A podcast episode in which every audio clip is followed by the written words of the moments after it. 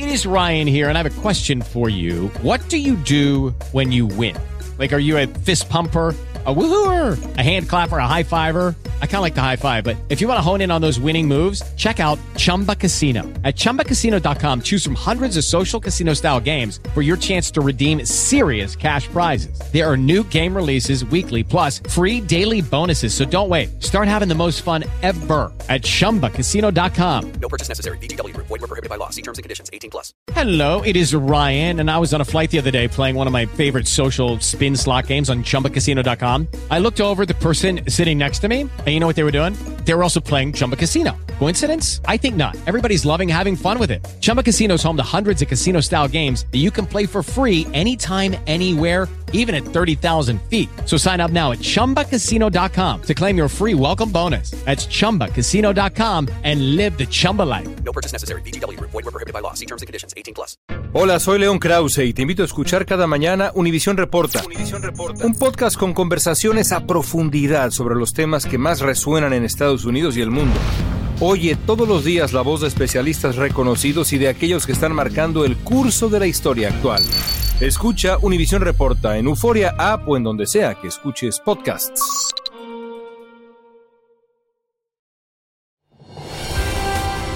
Hola, soy Jorge Ramos y a continuación escucharás el podcast del Noticiero Univisión.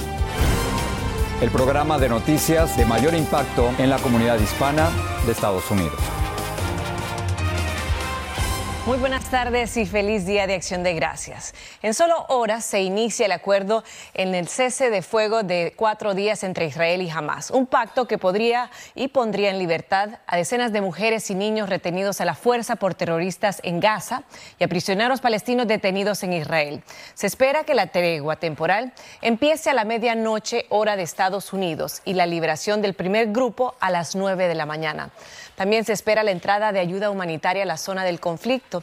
Y entre los rehenes que podrían quedar libres está Abigail Moore Eden, la niña israelí estadounidense de tres años cuyos padres murieron baleados por los terroristas en Hamas. Joan Cabaces Vega tiene lo último desde Jerusalén. La tregua comenzará a las 7 de la mañana y durará cuatro días, como fue acordado, según informó el portavoz del Ministerio de Relaciones Exteriores del Emirato. Justamente esta tarde Israel recibió la lista de los rehenes que la agrupación político-terrorista pondría en libertad si no hay más retrasos. Esta ansiada pausa a los sangrientos bombardeos es el resultado a una mediación a cinco partes de la que participan desde el mismo 7 de octubre Hamas, Qatar, Estados Unidos, Egipto e Israel. El gobierno de Netanyahu detuvo al director del mayor hospital de la franja acusándolo de colaborar con los terroristas. Estoy feliz de decir que están reduciéndose las muertes de civiles palestinos, lo que es nuestro objetivo. Pero de momento los cohetes continúan cayendo en territorio gazatí. Los civiles buscan víctimas y posibles sobrevivientes entre los escombros, una imagen que tristemente se repite a cada instante. ¿Qué más puedo decir? Ellos destruyeron este edificio con nosotros adentro. ¿Qué más puedo agregar? Se pregunta este niño. Las ambulancias trasladan algunos de los heridos del enésimo bombardeo. En este contexto siguen las visitas de líderes de Occidente a Israel. Desde el primer ministro belga hasta su homólogo español, brindan su apoyo y destacan el derecho de autodefensa del país, pero advierten a Netanyahu sobre las vidas de civiles. Israel debe respetar la ley internacional, incluyendo la cuestión humanitaria. Su respuesta no puede incluir la muerte de civiles inocentes en Gaza, dijo el primer ministro español Pedro Sánchez. También visitó Israel el ministro de Relaciones Exteriores del Reino Unido, David Cameron. Visitó uno de los kibbutz atacados en compañía de su contraparte Eli Cohen para ver de primera mano el horror cometido por los atacantes hace ya más de seis semanas. En Jerusalén, Joan Cabasés Vega, Univisión. El desfile de acción de gracias de Macy's en Nueva York se vio interrumpido por manifestantes pro-palestinos que fueron detenidos por las autoridades.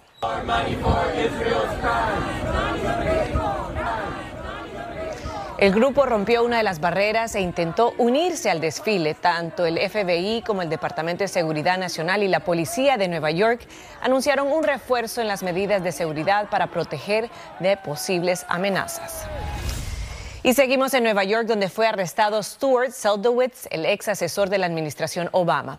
La policía dice que lanzó un ataque antimusulmán contra un egipcio que vende alimentos en la calle. El ex funcionario dice que lamenta lo que dijo, pero niega que hubiera amenazas o intimidación. Seldowitz ha sido despedido de su trabajo y se enfrenta a cargos de acoso con agravantes de raza o religión y de odio. Y una mujer demandó al alcalde de Nueva York, Eric Adams, por una presunta agresión sexual ocurrida hace tres décadas y exige al menos 5 millones de dólares. El documento presentado ante un tribunal también acusa a Adams de discriminación laboral, represalias, ambiente de trabajo hostil e imposición intencionada de angustia emocional. Las acusaciones remontan a 1993, cuando Adams y la presunta víctima trabajaban juntos para la ciudad. Esto fue lo que dijo el funcionario tras enterarse la noticia. Uh, absolutely not true. Uh, you know, I would, I would, I would never do anything to harm uh, anyone, and uh, it's just really, uh, you know, my career speaks for itself. Las reclamaciones forman parte de una oleada de demandas interpuestas al amparo de la ley neoyorquina de supervivientes adultos que expira esta semana. Y hoy se conocen más detalles del incidente en la frontera con Canadá, donde un auto se estrelló contra un puesto de control. Ya las autoridades federales descartaron que se tratara de un acto terrorista y se investiga como un accidente que ahora está en manos de la policía local. Desde Washington, Pablo Gato nos tiene más. El auto, un Bentley, saltó por los aires y se estrelló contra un puesto de guardia de la frontera entre Canadá y Estados Unidos cerca de las cataratas del Niágara. Se produjo una explosión y luego un incendio que causó muchos daños. Un policía resultó herido. La preocupación corrió como la pólvora encendida entre la población de la zona. Al principio se dijo que podrían haber sido un carro bomba o un ataque terrorista. La pareja que iba en el coche murió. Se cree que querían ir a un concierto en Canadá, pero al ser cancelado habrían cambiado su rumbo a un casino. El incidente se habría producido tras salir del casino. Se trata de un hombre y su mujer residentes de Nueva York. Ambos tenían unos 50 años y eran dueños de varios negocios. Una de las posibilidades que investigan las autoridades es que el auto hubiera tenido un fallo mecánico que causó que acelerara repentinamente. El FBI afirma que no hay ninguna indicación de que el incidente estuviera ligado al terrorismo. Se sigue investigando y el caso ha sido transferido a la policía local. Pero las autoridades no bajan la guardia, en especial por la guerra en Gaza. Claro, como estamos en, una situación de alerta de grado 1 en realidad eh, con respecto a lo que está ocurriendo en el Medio Oriente, y con respecto, ¿cierto?, a la, a la, gran colonia que hay de personas de Israel, judíos, ¿cierto?, en los Estados Unidos. Tras el incidente en la frontera, saltaron las señales de alarma en ciudades como Nueva York o Washington, la capital, y sus apartamentos de policía aumentaron las medidas de seguridad. Una seguridad ya intensa en otras ciudades como Los Ángeles o Miami. Y posteriormente los demás aeropuertos en el país también fueron reforzados inmediatamente porque no se sabe en realidad eh, lo que puede ocurrir. Más aún que estamos en una fecha de celebración muy importante en los Estados Unidos donde hay un desplazamiento muy grande de gente. Un incidente aún sin explicación pero que puso en vilo al país. En Washington, Pablo Gato, Univisión. Gracias, Pablo. Néstor Isidro Pérez Salas, alias El Nini, el jefe de seguridad del grupo criminal Los Chapitos, ya fue trasladado a un juzgado de la capital mexicana para encontrarse con un juez. Estados Unidos ya solicitó su pronta extradición, pero como nos dice Jessica Cermeño, el interés de la DEA en él podría estar no solo en el tráfico de fentanilo, sino en un asesinato que ordenó el mes pasado. Esta mañana, el gobernador del estado mexicano de Sinaloa, Rubén Rocha, agradeció que la detención de Néstor Isidro Pérez Salas, alias el Nini, el jefe de seguridad de los Chapitos, no causara disturbios en las calles, como ocurrió durante la detención de Ovidio Guzmán López en enero pasado, cuando la capital sinaloense se convirtió en un infierno. Lo que celebro yo es que fue completamente tranquilo. Aunque esa tranquilidad para algunos ya genera sospechas. Porque también en TikTok ya aparecieron corridos de su captura, pero no lamentándola, sino burlándose de que lo acorralaran en un techo y haciendo mofa de que le dispararan al muro porque intentó escaparse por la fachada. Es que lo dejaron solo a propósito y me da la impresión de que es una forma de los chapitos de entregar a alguien de peso para ellos reducir un poco la presión que sienten. Pues la detención ocurre a menos de una semana del encuentro de Joe Biden y Andrés Manuel López Obrador en California. Pero no solo eso, la notoriedad del Nini llegaba ya a los escenarios. Y lo que me revela el mini leak es que efectivamente Peso Pluma era, estaba vinculado con los Chapitos porque era amigo directo, un amigo muy especial de justamente este psicópata, este sicario, el Nini. Y supuestamente el cantante de corridos tumbados ya le habría dedicado al menos una canción. En un comunicado, el presidente estadounidense agradeció a López Obrador y al ejército mexicano la captura de Pérez Salas. Aseguró que con él tras las rejas ambos países están más seguros. Es que el detenido, que fue trasladado al reclusorio norte para su primera audiencia judicial, habría ordenado supuestamente el asesinato de un informante de la DEA en Sinaloa. Fueron arrojados sus cuerpos en Tamazula, Durango, uno de ellos un menor de edad de 13 años, y entre ellos una ciudadana norteamericana. En México, Jessica Cermeño, Univision.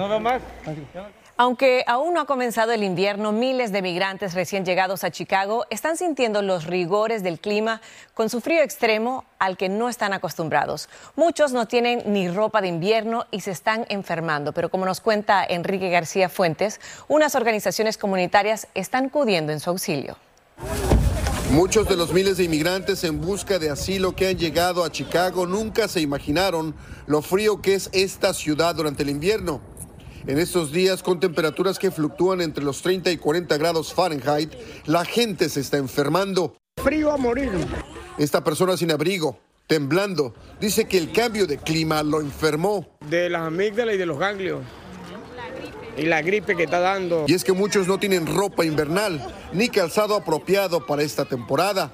Esta mujer dice que su hijo enfermó hace unos días y tuvo que ser hospitalizado. Tiene mucha gripe, de, de, asma, también sufre de asma. ¿Y usted cree que el uh, clima está afectándolo? Sí, bastante. Gente que lleva tan solo unos días en la ciudad no puede creer lo extremo del clima de Chicago en comparación con sus lugares de origen. Ay, duro, está muy frío. Está haciendo mucho frío. Por eso organizaciones comunitarias recolectan ropa de invierno nueva y usada para donarla a los recién llegados. Más de 300 personas se juntan a estar haciendo línea y a veces te llaman por teléfono, ¿cuándo podemos dar otra vez? Comerciantes también ayudan recolectando ropa invernal en sus establecimientos porque según ellos, todos somos inmigrantes. El propósito es ayudar a todos los hermanos venezolanos que tienen muchas necesidades porque están ubicados fuera de los refugios en carpas. Por su parte, el gobierno de la ciudad informa que ya está reubicando a cientos de inmigrantes que pasaban la noche en aeropuertos de la ciudad y en las inmediaciones de estaciones de policía en campamentos improvisados como este. En Chicago, Enrique García Fuentes, Univisión. Gracias, Enrique. Hola, les habla Jorge Ramos, soy inmigrante y periodista. Quiero invitarte a profundizar en los temas más relevantes y controversiales de la actualidad en el podcast llamado Contrapoder. Contrapoder. Descubre las diferentes voces de los protagonistas del momento con entrevistas a profundidad. Escucha el podcast Contrapoder en Euforia App y en todas las plataformas. Gracias por seguir con nosotros en el podcast del Noticiero Univisión.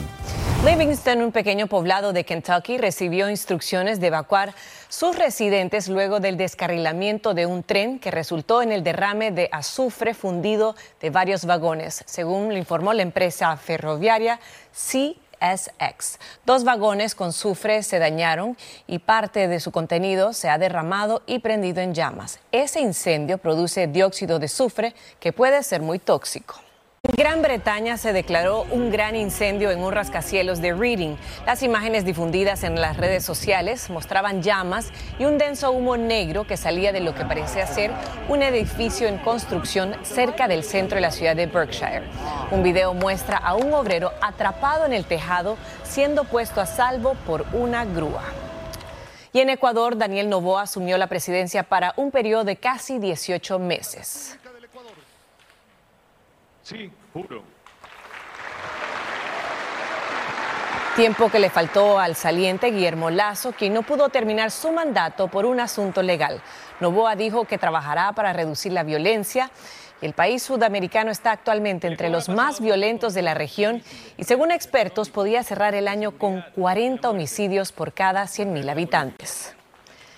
Y mañana será Black Friday, el inicio de la temporada de compras navideñas y la delincuencia seguramente ya está lista para aprovechar cualquier descuido. Por eso las autoridades en el país están implementando planes de seguridad y recomendaciones para mantener a salvo a los compradores. Desde California, Dulce Castellanos nos tiene el informe.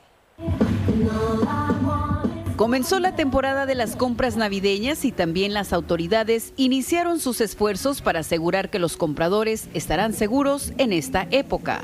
Law enforcement is organized and proactively taking steps to identify, las fuerzas del orden están organizadas y tomarán medidas proactivas para identificar, arrestar y responsabilizarlos, dijo el comisionado de la patrulla de caminos, la entidad que lidera el equipo antirrobos de California, en un mensaje de mano dura ante la interminable ola de robos.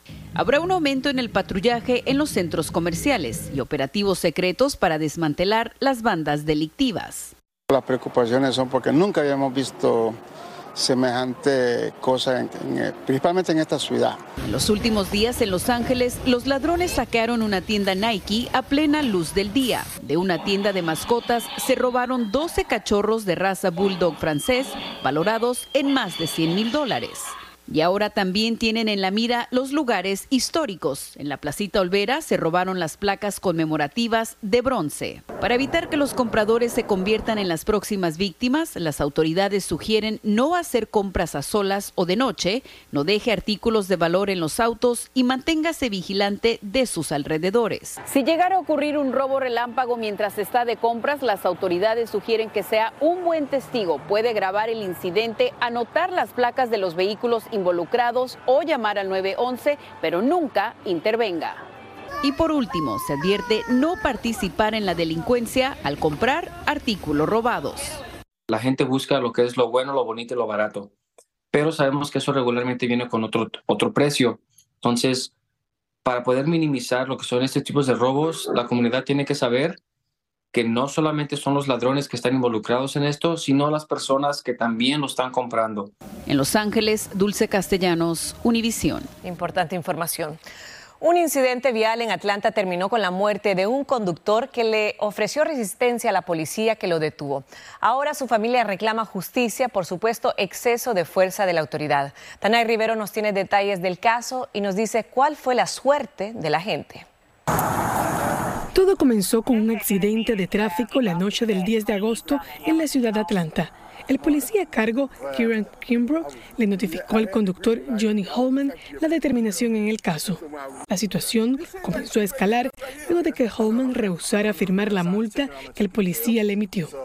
Entonces el policía intentó agarrarle los brazos al hombre de 62 años para arrestarlo, pero este se resistió. Fue cuando se produjo un forcejeo y el policía lo puso contra el piso para tratar de esposarlo. Acto seguido, el oficial Kimbrough activó una pistola taser. puso en modo de prueba para disuadir al hombre, pero no la descargó. El video muestra a Holman muy sobresaltado y decía, el policía le exigía que pusiera los brazos en la espalda, entonces este descargó su pistola eléctrica en el hombre.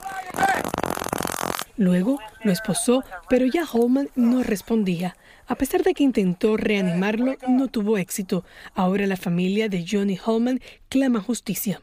A él lo asesinaron en las calles de Atlanta y ahora estamos pidiendo que arresten al policía. La noche en la que falleció Johnny Holman, quien era diácono, venía de un estudio bíblico y se dirigía a su casa. Su familia dice que padecía asma crónica. El Departamento de Policía de Atlanta dio a conocer que despidió al oficial porque este violó los procedimientos establecidos al no tener a un supervisor en la escena. Por otra parte, la autopsia de Holman arrojó que su muerte fue un homicidio. Regreso contigo. Gracias, Danay. Y gracias a un programa de reunificación familiar en California, decenas de padres e hijos se dieron un anhelado beso y abrazo. En muchos casos tuvieron que esperar más de dos décadas para volver a sentir de cerca el calor de sus seres queridos. Luis Mejida estuvo presente y tiene los detalles de este momento lleno de amor. Vienen a trabajar buscando un futuro mejor, pero por dejar atrás su país frecuentemente pagan un precio muy alto. ¿Tu papá falleció cuando tú estabas aquí? Sí. ¿Y no pudiste ir? No, mis hermanos, tengo tres hermanos que fallecieron también y nunca puedo, nunca he estado con ellos, nunca los vi. Nunca pude estar en esos momentos. Hace 26 años que Juana Guerrero no abraza a su mamá. Es una vida que uno está acá como atrapado, pero pues también necesitan ayuda en México. Pero gracias a un grupo comunitario, Juana y otros 70 indocumentados van a poder reunirse con sus seres queridos en San Francisco. Tuve cáncer, un cáncer muy agresivo y empecé tratamiento. Tengo desde el 2019 batallando. Después de 24 años, Marisela Magaña tiene un solo deseo. Cuando uno pasa por estas cosas, uno lo primero que uno piensa es sus padres y sus hijos. Mientras Marisela y otras familias esperan en el auditorio, Pásenle. padres, madres y abuelos con visas humanitarias llegan felices y ansiosos desde el aeropuerto. Pablo Cetina dirige el proyecto. Nosotros lo que queremos es que no sean carga para el gobierno de Estados Unidos, sino que vengan, los abracen, los disfruten y regresen a casita. Tramitando visas humanitarias, el grupo dice que en 14 años ha reunido a más de 10.000 indocumentados con sus seres queridos, al menos por algunas semanas y sin una reforma inmigratoria en el horizonte legislativo, es muy probable que sus servicios sean cada vez más solicitados. Bienvenido, Finalmente llegó el momento. Uno tras otro los familiares entraron al salón. Dios las bendiga a las dos. Y Marcela Magaña se reencontró con sus padres. Gracias a Dios, aquí estamos. Después le tocó el turno a Juana Guerrero. La estoy conociendo de vuelta. Y ella me está conociendo a mí. 70 familias separadas por la frontera. Este día de acción de gracias van a tener mucho que agradecer. Sí, es agradecerle a Dios. Unidas por un amor que derriba cualquier muro. En San Francisco, Luis Mejía, Univisión. Wow, 70 familias que nunca olvidarán este día de acción de gracias. Así llegamos al final, no sin antes agradecerle a usted por la sintonía, invitarlos a que me vea esta noche en la edición nocturna y desearle un muy feliz día de acción de gracias. Disfrute a su familia, a sus seres queridos y disfruten familia como siempre. Buenas noches, los veo más tarde.